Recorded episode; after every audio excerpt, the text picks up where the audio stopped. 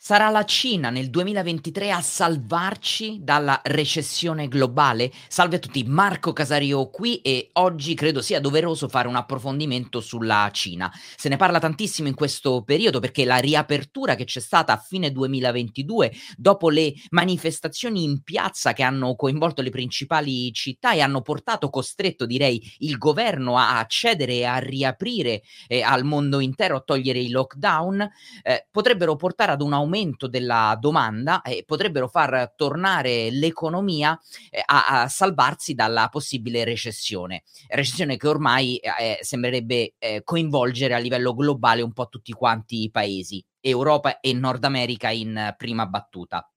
Ma cerchiamo un attimo di ripercorrere quello che è successo rapidamente 2020, 2021, 2022 in Cina e capire a che cosa la Cina sta andando incontro e effettivamente su quali settori, asset, industrie potrebbe eh, portare un beneficio e se davvero potrebbe evitare una recessione. Partiamo dal eh, Q4 del 2020, periodo uh, storico fondamentale, è il, il, uno dei trimestri successivi alla eh, pandemia. Pensate che nel 2020, Q4 del 2020, il prodotto interno lordo ha registrato un 2,9%, facendo chiudere l'intero anno dal punto di vista della crescita economica al 3% la Cina. Stiamo parlando delle performance più deboli che non si vedevano da decenni per un paese che ancora ad oggi, erroneamente, se me lo doveste chiedere a me, è ancora considerato un paese eh, a, a, mercato emergente, quindi non è un, considerato un, mar- un mercato sviluppato come quello del, de, in Europa, come il Giappone o come gli Stati Uniti, il Canada e tanti altri paesi. Ora, Qual è, il, qual è, stato il problema? Lo sappiamo tutti, la pandemia è il primo caso che si registrò in Cina a dicembre del 2020, 2019 che portò alla chiusura inizialmente, ai lockdown inizialmente a Wuhan, per poi estenderli nelle principali eh, città cinesi e considerate che questi lockdown coinvolsero qualcosa come 50 milioni di persone, del resto i numeri in Cina sono spaventosi quando si parla di demografia, ma non ci furono solo i lockdown, i problemi principali furono eh, eh, diciamo introdotti con le misure estremamente restrittive per i viaggiatori, viaggiatori che dovevano entrare in Cina e viaggiatori cinesi che dovevano, cinesi o stranieri che dovevano uscire eh, dalla Cina, quindi lunghe, eh, lunghe quarantene eh, che rendevano gli spostamenti praticamente impossibili, l'introduzione di mascherine obbligatorie in qualsiasi parte eh, del, della, de, della città e in qualsiasi tipo di frequentazione sociale e non. Quindi un, un periodo davvero eh, particolare che ha, portato la Cina a dei grossi rallentamenti nel 2020, partendo dal 2020. Però nonostante tutte queste restrizioni eh, nel secondo trimestre del 2020 comunque la Cina riuscì a registrare una crescita che comunque fu eh, modesta e questa spinta è, è imputabile a politiche monetarie eh, che eh, il governo cinese ha promosso immettendo liquidità, pensate, per 900 miliardi di yuan, stiamo parlando di qualcosa come 129 miliardi eh, di dollari. Eh, quindi durante i mesi di marzo ed aprile sono stati fatti enormi investimenti eh, soprattutto nelle società statali, nelle società di costruzioni e quindi materie prime come acciaio e cemento eh, a, sono state quelle che hanno ricevuto una richiesta eh, maggiore e hanno permesso anche al mercato immobiliare di crescere. Infatti considerate che nel 2020 la costruzione di nuovi condomini è aumentata del 7% in Cina, eh, dando una spinta significativa al prodotto interno lordo, considerate che il settore immobiliare pesa circa il 25-30% eh, all'interno dell'economia cinese.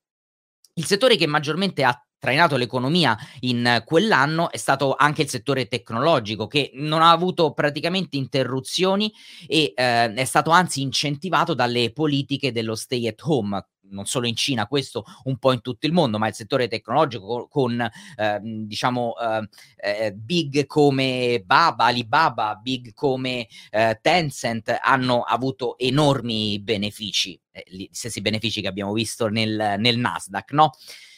Passiamo al mercato azionario. Uh, il mercato azionario classico ha, ha, avuto una veloce ripresa, una ripresa V, come la uh, viene chiamata, um, già a marzo e a giugno 2020 ha, ha iniziato una grande cavalcata che poi ha permesso a, ai principali indici giapponesi, CSI 300, il China 50, eh, l'Hang Seng Index, di creare, raggiungere nuovi massimi storici. Da quel momento praticamente non si sono più guardati indietro, ehm, anche se hanno creato una grande scollatura con la parte macroeconomica, con i dati macroeconomici del momento. Quindi la finanza si è di nuovo scollata dalla, dall'economia perché considerate che in Q2 2020 i dati erano molto peggiorati eh, rispetto alle aspettative che si erano eh, avute. Quindi fondamentalmente a fine 2020 la Cina sarà l'unico paese tra quelli eh, ad ampio sviluppo, maggiormente sviluppati, a chiudere con un'economia in crescita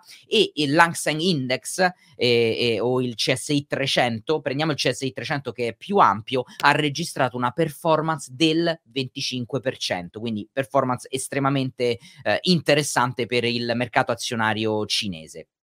Passiamo al 2021. Il 2021 ha visto un primo trimestre eh, con una crescita economica del 18,3%, considerate che è il più grande tasso di crescita degli ultimi 30 anni e eh, questa è stata eh, guidata e supportata da eh, aumenti sulle vendite al dettaglio che considerate che nel 2020 nello stesso periodo era, to- era arrivato come potete immaginare, ai minimi storici perché i consumatori non potevano spendere uh, soldi. E ehm, un, un, altro grande eh, leading, un altro grande eh, indicatore che ha guidato questa crescita è stato la produzione industriale e, eh, e gli investimenti in eh, immobilizzazione che sono stati fatti in Cina. Ci sono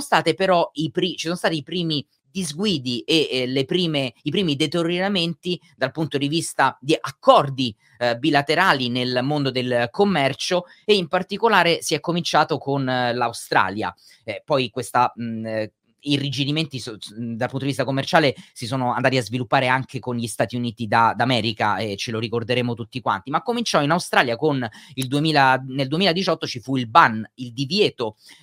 di dispositivi Huawei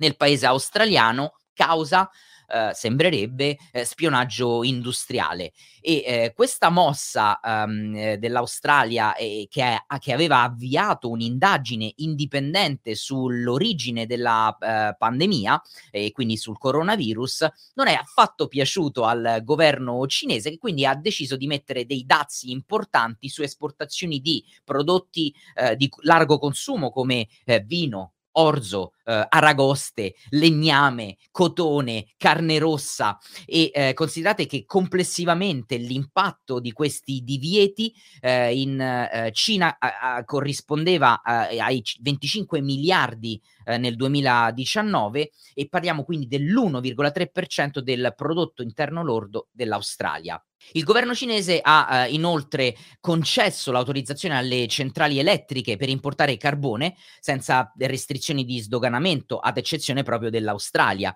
Quindi eh, diciamo che eh, la Cina, eh, questa fu una manovra importante perché la Cina importava nel 2019 il 43% del carbone che veniva utilizzato direttamente dall'Australia. Ci furono quindi grandi tensioni tra questi due paesi, non toccarono tutte le materie prime perché per esempio l'export del ferro è rimasto rimasto, rimase sostanzialmente in, intatto e ehm, eh, la Cina cominciò anche a, a una politica intelligente per cercare di non far aumentare i prezzi alla produzione, quindi il Producer Price Index, e, che poi ha un impatto con un ritardo di circa 3, 4, 5 mesi sul Consumer Price Index, cioè sui prezzi al consumo. Quindi per evitare di, far, di, di, di avere questo impatto, ha cominciato a vendere le riserve, le scorte che aveva di alcune materie prima. E, e, e considerate che ha venduto 270.000 tonnellate di rame, alluminio, eh, zinco,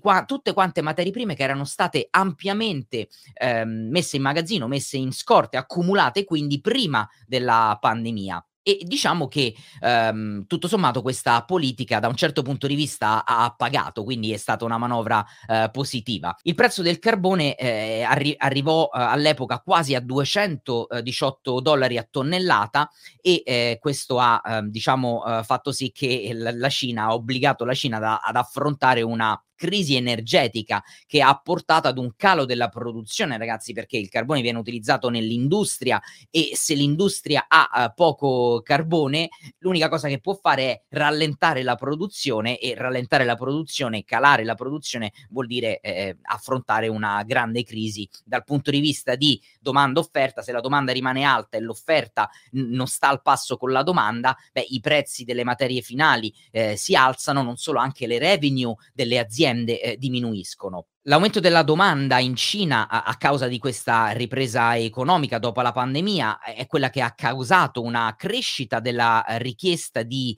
eh, beni e di componenti cinesi causando uh, che cosa? Dei ritardi e mettendo in difficoltà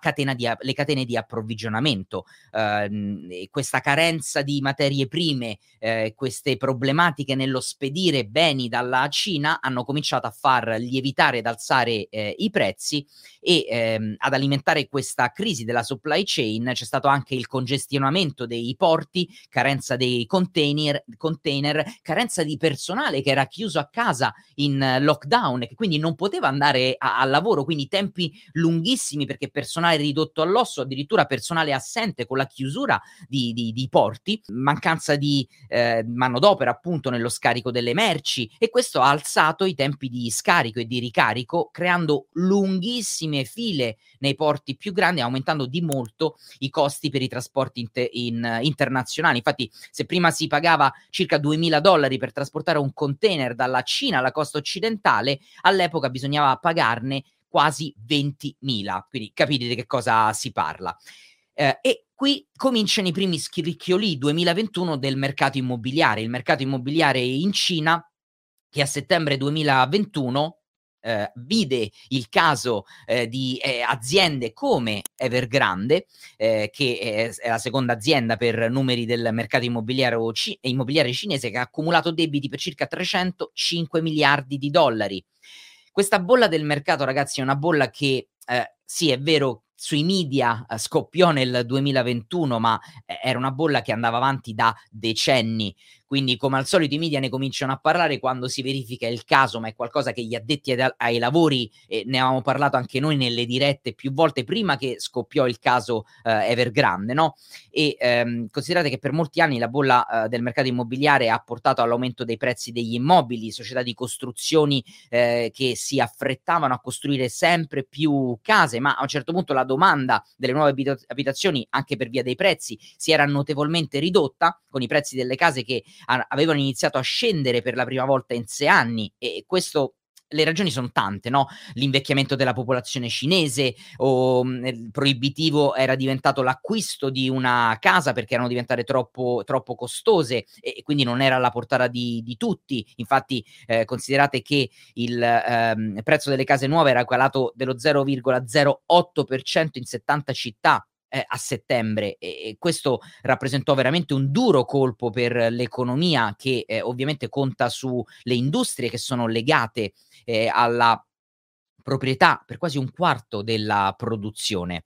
E poi il 2021 sarà sicuramente ricordato per i grandi colpi che la politica cinese ha inflitto alle aziende private e al concetto del capitalismo cinese che la Cina ha copiato eh, agli, all'America, l'ha importato e l'ha utilizzato per, eh, aveva, perché aveva bisogno di far crescere determinate aziende, ma a un certo punto eh, è tornato un po' indietro sui suoi passi, ha cominciato a parlare di common prosperity, di prosperità comune e ha cominciato a dire che non gli andava più bene il fatto che si erano creati grandi monopoli e uno su tutti mh, mhmm, che, che, pagò le conseguenze di queste nuove decisioni fu Jack Ma, ovvero il fondatore di eh, Alibaba. Non fu l'unico, eh, eh, sicuramente, perché se ve lo ricordate ci fu il caso Didi, ehm, eh, per il quale il governo cinese ha chiesto alla società di intraprendere un piano di delisting dalle borse degli Stati Uniti, negando quindi alla società la possibilità di raccogliere fondi in, in America. E ehm, eh, poi abbiamo visto il caso Tencent, ehm, che ehm, grande azienda azienda, gruppo eh, cinese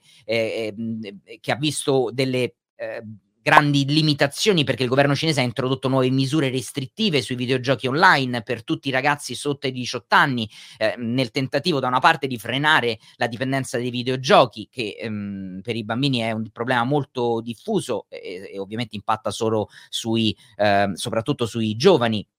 dall'altra anche un modo per dar fastidio a queste aziende. E poi il caso Alibaba eh, con la mega multa da 18 miliardi di dollari a Jack Ma per comportamenti monopolistici e negandogli poi la possibilità eh, di creare una eh, IPO e di entrare sulla borsa americana e di emettere nuove azioni che dovevano necessariamente avere eh, l'autorizzazione dei mercati eh, cinesi. Cosa succede uh, CSI 300 in borsa in quest'anno nel 2021? Si ha una contrazione e scende il, il CSI 300 del 6% in un anno in cui le borse mondiali sono andate molto bene. Considerate che l'SP 500 nel 2021 chiuse al 27%. E quindi possiamo adesso entrare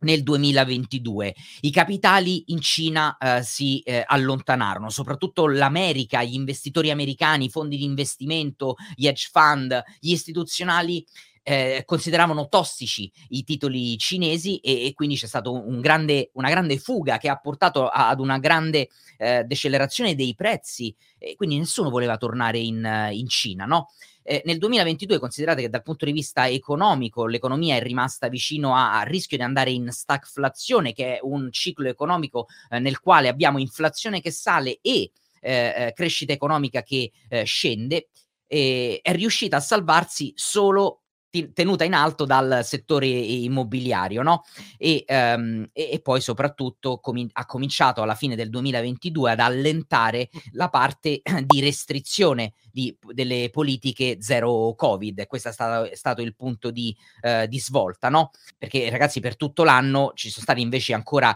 nel 2022, quando nel, nella, nella, grande parte del mondo non, non, si, non si verificavano più dei lockdown, in Cina c'erano ancora forti lockdown che hanno portato ancora nel 2022 alla chiusura di attività, la chiusura del porto di Shanghai che ha congelato a luglio le importazioni provenienti dal, dall'estero e ha rallentato anche le esportazioni che avevano trainato l'economia cinese durante il precedente anno, il 2021.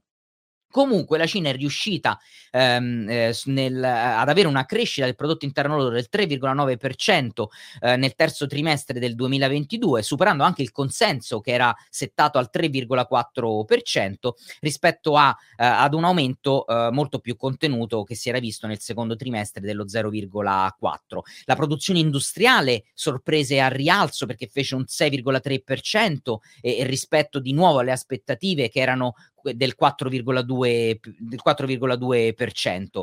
Um, eh, la, le politiche monetarie della banca centrale cinese hanno continuato a supportare nel 2022 l'economia. In che modo? Tagliando i tassi, anche se di pochi punti, eh, comunque sono stati tagliati in un momento storico in cui tutte le altre banche, Banca Centrale Europea, Banca Centrale Americana, Banca del Canada, Australia, Nuova Zelanda, eh, che cosa facevano? Stavano combattendo l'inflazione e, cer- e hanno invece alzato i tassi tassi no, per abbassare la domanda e abbassare anche l'inflazione. Il caso della Foxon fu eh, il caso che eh, portò poi eh, alle grandi manifestazioni e il governo cinese a dover eh, tornare sui suoi passi e dover togliere poi le restrizioni. Perché la Foxon, ragazzi, considerate che è il più grande assemblatore al mondo di iPhone ok? Qualcosa come il 30, mi sembra, per cento dei, eh, di tutti gli iPhone vengono prodotti dalla Foxon. Che cosa è successo? È che eh, c'è stato un, eh, ve le ricordate queste immagini di fuga di massa dei lavoratori che cercano di sottrarsi al lockdown anti-Covid perché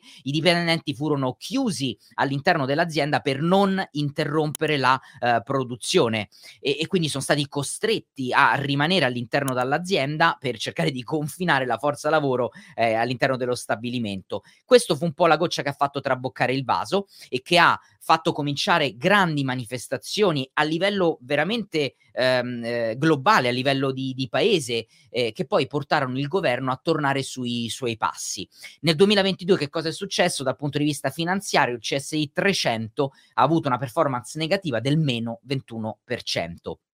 Ma a fine 2022 e poi adesso all'inizio del 2023 il mercato ha, ha ripreso, sono arrivati, sono tornati i capitali dall'Europa e, dalla, e, dall'America perché hanno cominciato a scontare in anticipo quello che era un rumors, come al solito, no? Buy the rumors, sell the news, hanno cominciato a scontare il fatto che eh, la Cina potesse, il governo cinese potesse effettivamente togliere eh, queste limitazioni eh, della politica zero Covid Così è stato e adesso il mercato è, è ripartito e ci sono enormi aspettative dal punto di vista sia economico in Cina e dal punto di vista finanziario. Veramente la Cina potrebbe, visto il grande paese manifatturiero esportatore che è, potrebbe aiutare la recessione eh, globale in molti paesi a non essere così profonda come eh, ci, ci potremmo e ci dovremmo aspettare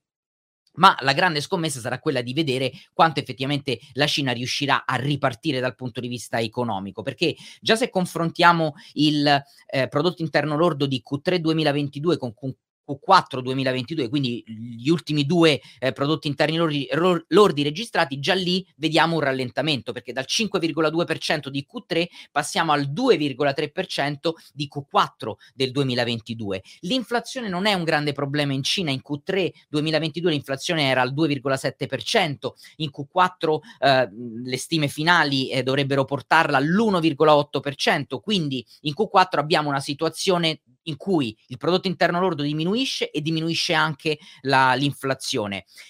Q1 2023 sarà la grande scommessa perché è dove eh, molti si aspettano una ripresa economica. Vi dico la verità, i miei modelli economici che poi eh, ogni mese eh, nel Macroverse vado a, a, a, comunicare agli iscritti eh, non prevedono eh, o comunque eh, non, a, ancora non riescono a diciamo, eh, implementare la, eh, i benefici della riapertura, quindi quella sarà la grande scommessa, sarà diverso invece Q2. Questo per dirvi che cosa? Che probabilmente i benefici della riapertura non li vedremo nel primo trimestre, trimestre del 2023, ma li vedremo a partire da Q2 del 2023. Questo che cosa vuol dire? Vuol dire che il, per i mercati finanziari l'essere partiti prima e aver scontato prima la riapertura cinese adesso potrebbe portare ad un momento neutrale, addirittura magari leggermente ribassista, cioè i mercati si, si portano a casa i profitti che hanno, che hanno, fatto e che sono stati fatti. Invece sarà più interessante vedere la ripartenza vera dei dati in Q2 eh, 2023 e Q3 2023. Quindi questo per dirvi attenzione a non avere troppo entusiasmo in questo momento storico eh, perché serve a, alla Cina, sa, sapete la, l'economia è un volano e nel momento in cui si mette in moto il volano è partito e allora più facile può avere più facilmente può avere uno slancio, ma all'inizio per ripartire ci mette eh, ci potrebbe mettere un po' e ehm, che cosa ha portato la riapertura della Cina? Un aumento dei metalli di eh, base, soprattutto i metalli che vengono usati nella produzione, il rame primi fra tutti, che infatti ha um, diciamo beneficiato uh, della, della, domanda. Molti dicono che la ri- riapertura della Cina porterà benefici anche sul petrolio. Su questo quello che vi dico guardando i dati storici e facendo backtesting non c'è una correlazione così forte soprattutto perché in questo momento la Cina sta prendendo petrolio dalla Russia a prezzi molto buoni. Quindi anche se in questo momento la domanda e richiesta del petrolio da parte della Cina è altissima attenzione che il prezzo del petrolio quotato sulla borsa americana potrebbe non beneficiarne così tanto. E infatti non l'abbiamo visto co- muoversi in maniera così forte a differenza del rame e di altri altri eh, metalli eh, interessanti. Vi consiglio di andare di tenere sott'occhio anche le economie che dipendono dalla Cina. Eh, la Germania, per rimanere in Europa, è un'economia che esporta tanto in Cina e quindi se la domanda si alza in Cina e, e tornano gli import cinesi, la, la, la, Germania ne beneficerà, così come l'Australia e i ban si stanno, eh, i divieti si stanno piano piano togliendo eh, sulle eh, materie prime di cui avevamo parlato per il 2020-21. La Nuova Zelanda è un'altra azienda che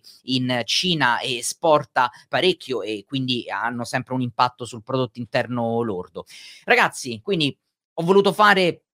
in un momento storico importante, inizio 2023, un po' un recap di quello che è stata la situazione cinese. Um, lasciatemi pure qua un commento se eh, ho perso qualcosa nella, nella strada e, e, soprattutto se volete saperne di più, se avere, avere delle domande e, e magari le affronterò in un altro video su questo argomento. Io vi ringrazio per la partecipazione, buon trading a tutti, ciao!